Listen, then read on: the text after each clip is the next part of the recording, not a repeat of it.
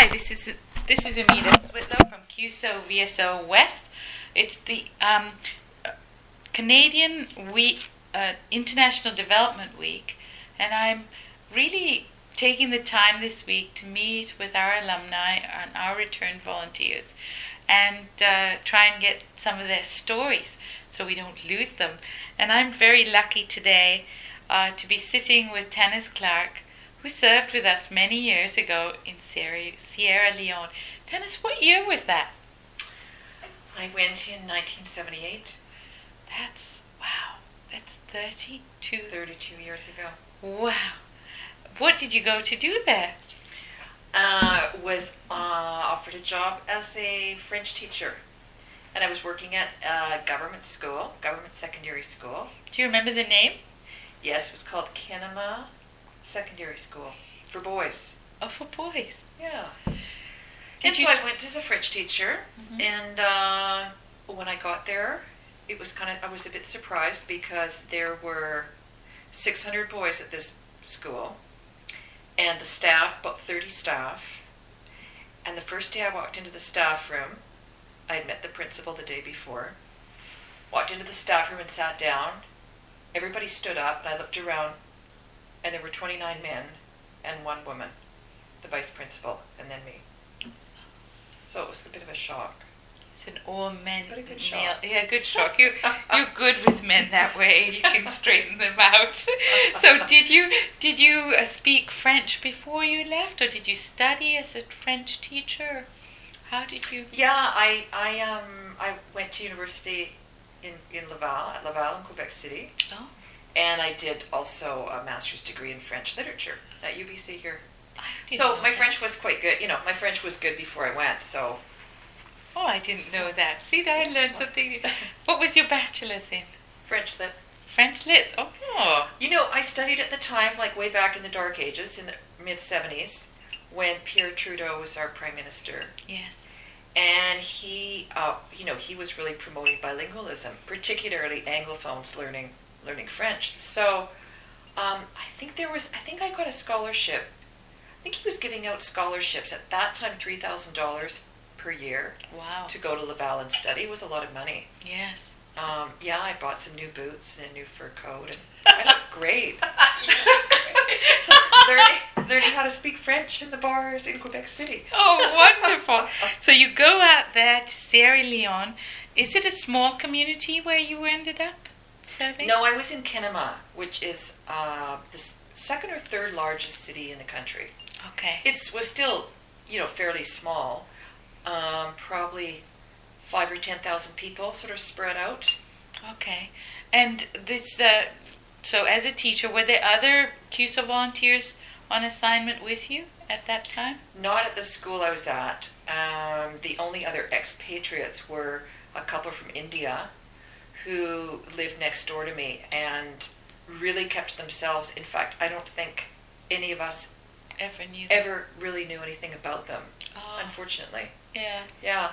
Um, but there were about 10 or 12 other CUSO, CUSO people in the country. At the time. They were, yeah, we were spread all over the place. So two years was it in Yeah. Sierra Leone?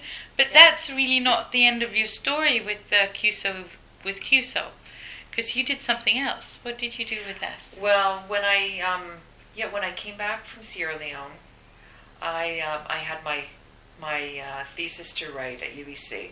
Mhm. So I went, came back and did that, and then, uh, and then I moved to Ottawa and worked for CUSO there for a couple of years Wow. in different departments, trying to move up. Uh-huh. And um, and after a couple of years, I went down to London, Ontario, as the CUSO local committee coordinator. They called them in those days. Mhm. Kind of what So- I do. Yeah, basically, yeah. It was from like fundraising, public relations. Really, my main focus was yeah to recruit, you know, prospective CUSO candidates. Wow. It was a fun job because it wasn't only in London. I was in Sarnia and Windsor and all over southwestern Ontario. And um, I stayed there for a couple of years, and then somebody, with the field staff officer from Peru, needed an assistant because she was going to off, uh, open an office in Chile, a CUSO office in Chile. and um, she wanted to spend more time developing that program. So um, I was contacted, and and from one month to the next, almost, I quit my job. You know, quit my job in London and was transferred to Lima, Peru. And did Tanis speak uh, Spanish? Not a word. And did No, you no. learn Spanish? Well, you know, having learned French as a second language, Spanish came easy to me. Um, it took, yeah, it took about four or five months until I could really feel comfortable working, Mhm. working in Spanish. And despite what I thought um, before I went, nobody, they don't speak English in Peru. I mean, of course now they do more because it's more, they've attracted a lot more tourism and, you know, international business, etc. But no, this is 20 years ago when I went, and no, you, you had you really had to learn. You really had to speak Spanish to get around, and of course to work and and that in Lima. Yeah, I had to speak Spanish. All the staff in the office were were Peruvian except me, Huh. and uh, so it was a very strange, very um, interesting Experience. years. So when I add that up, it's almost 10 years or so that you Mm. worked or were associated with us. Mm-hmm. If you think about your volunteer, that's a lot in a, somebody's life. So, um, 10 years, you, you did all that, you went on to other careers, and then I heard recently about you reconnecting with CUSO and uh, deciding to contribute to a very special program. Tell us a bit about that. Yeah, well, I think after being back in Vancouver, um, you know, for the last 20 years, I've been back here in the West Coast. And about a few, a few years ago, I just had this kind of nagging feeling that I'd like to get back involved with CUSO or, or some other international development, you know, community organization in some way. You know, partly to reconnect with fun people, as we CUSO people are, Yes. uh, no, and partly to you know donate some time and some resources, some financial resources to to a project that I believed in. So, you know, I started doing some investigating, and um, my good friend Anne Philpott, who is a fundraiser with CUSO. yes, of I Hamilton? know her well. You know her? lady. Yes, she's been one of my best friends for well since I lived in London, Ontario. So we're going back about 25 years. Um, and so through her, I, you know, started. I got in touch with people in CUSO Ottawa, and this project in Suchitoto, El Salvador, sounded very interesting. And to be to be perfectly, you know, um, altruistic about, uh, not not altruistic. I did want to get into involved in a project that was in Latin America, so I could reconnect with that part of the world and brush up on my Spanish and, you know, go to somewhere new and have a new adventure. So this theater project in Suchitoto came up, and uh, and I thought, "Hmm, never been to Central America, don't know anything about theater, and I would never get up on stage and do anything because I'd be petrified. You don't look So- like you would no. be. yeah, I thought, well, this would be this. This sounds like the project, and the more people I talk to, um, you know, and then I met you. Anyway, it's just been so great because I've connected with you and all of these great functions that have been happening in Vancouver. And I've been to Suchitoto once and um, loved the people down there and the energy of the CUSO VSO project. I think is really remarkable, and it really has taken off. There, there are really some fun things happening down there now. So it's a partnership between uh, CUSO VSO and And Stratford, Stratford. Ontario. hmm so um, expertise, consulting. They're trying to make this place. The, actually, the community wants that place to become a center of theater and arts.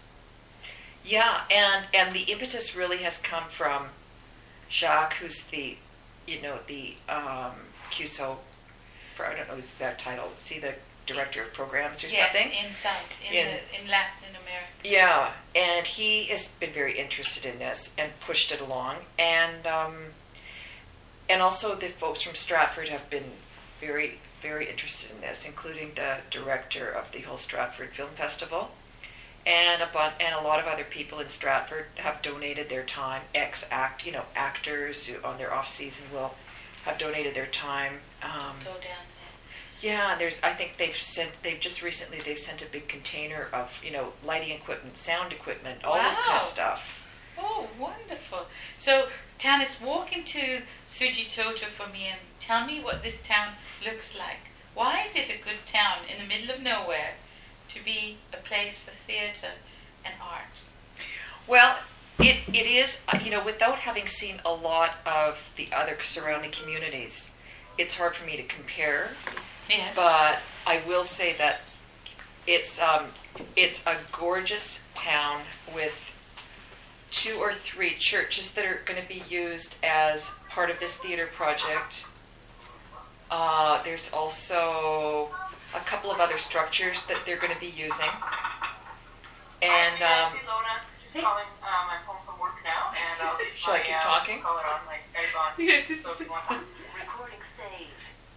Sorry, everyone. That That's was okay. uh, the wonderful Skype and uh, another returned volunteer speaking to me. Sorry. Um, yeah, no. What I was going to say is that the, the mayor, the mayor of Suchitoto, is a very, uh, I think his, his name is Javier Martinez, I think, Mhm. and he's he's quite well known in El Salvador, and he has good connections, and he's a very smart guy and very worldly, and really wants his community to develop and grow, and people love him.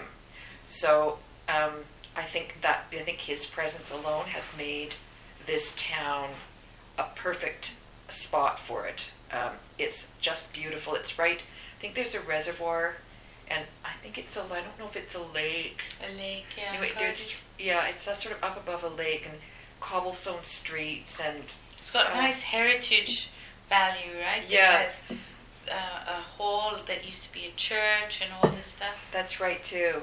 I yes, I think it has been deemed a UNESCO heritage That's what site.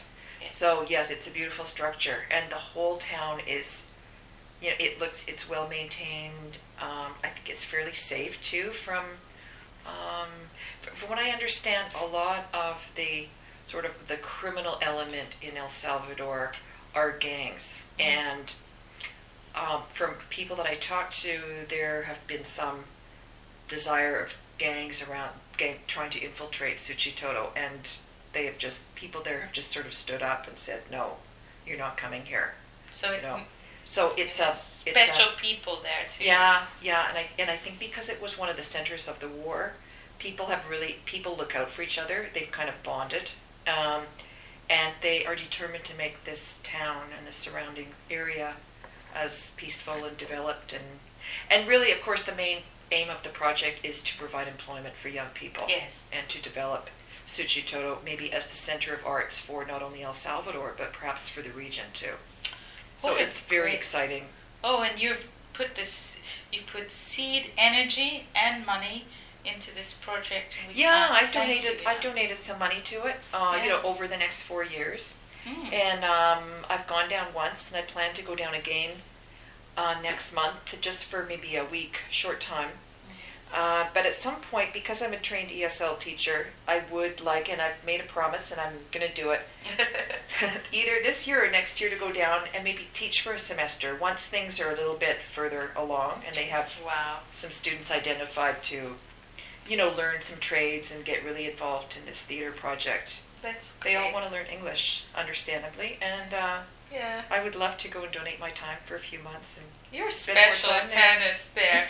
so I'm thinking about that, and then you recently got cha- uh, trained to uh, be an assessor uh, for CUSO VSO, so you've done that. You're attending functions. You're right in there in a special part of our CUSO VSO community.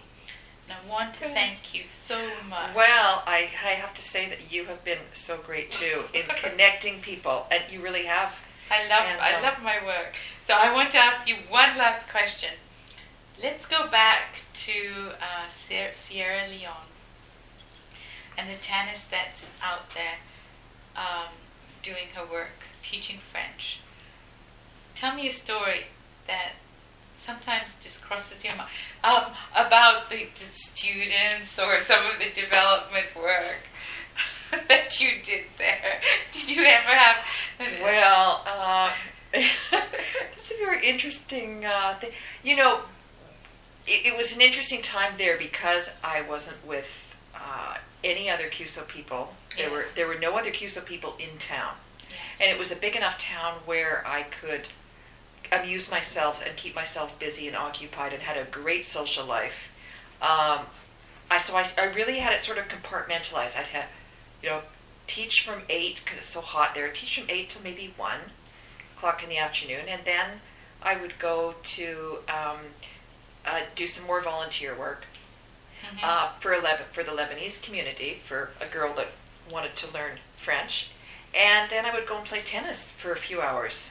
Wow. Uh, and that sort of gave me another perspective on life in Sierra Leone because the tennis players were. They, they, a tennis player could afford a tennis racket, and it wasn't the average person, teacher, or otherwise that could even afford to buy a tennis racket. So You it gave me the chance to meet another milieu of life there. And oh, I traveled around really. um, and played tennis in different towns with this team. Wow. And I was the only woman on that team too, so you can imagine how horrible a time I had there. so there is on a that note, I think I better just shut up now. There's the telling stories that I thought that I shouldn't. I think there's the story of a CUSO volunteer who uh, ended up doing something she loved, which was teaching, and continued to have a really productive social life. So that's totally possible on assignment. So thank you, Tanis, for that story, and uh, thank you for your service and your uh, your support of CUSO VSO. And uh, we look forward to seeing you at the 50th reunion. I'll be there. All right. Thank you. All right. Thanks. Bye.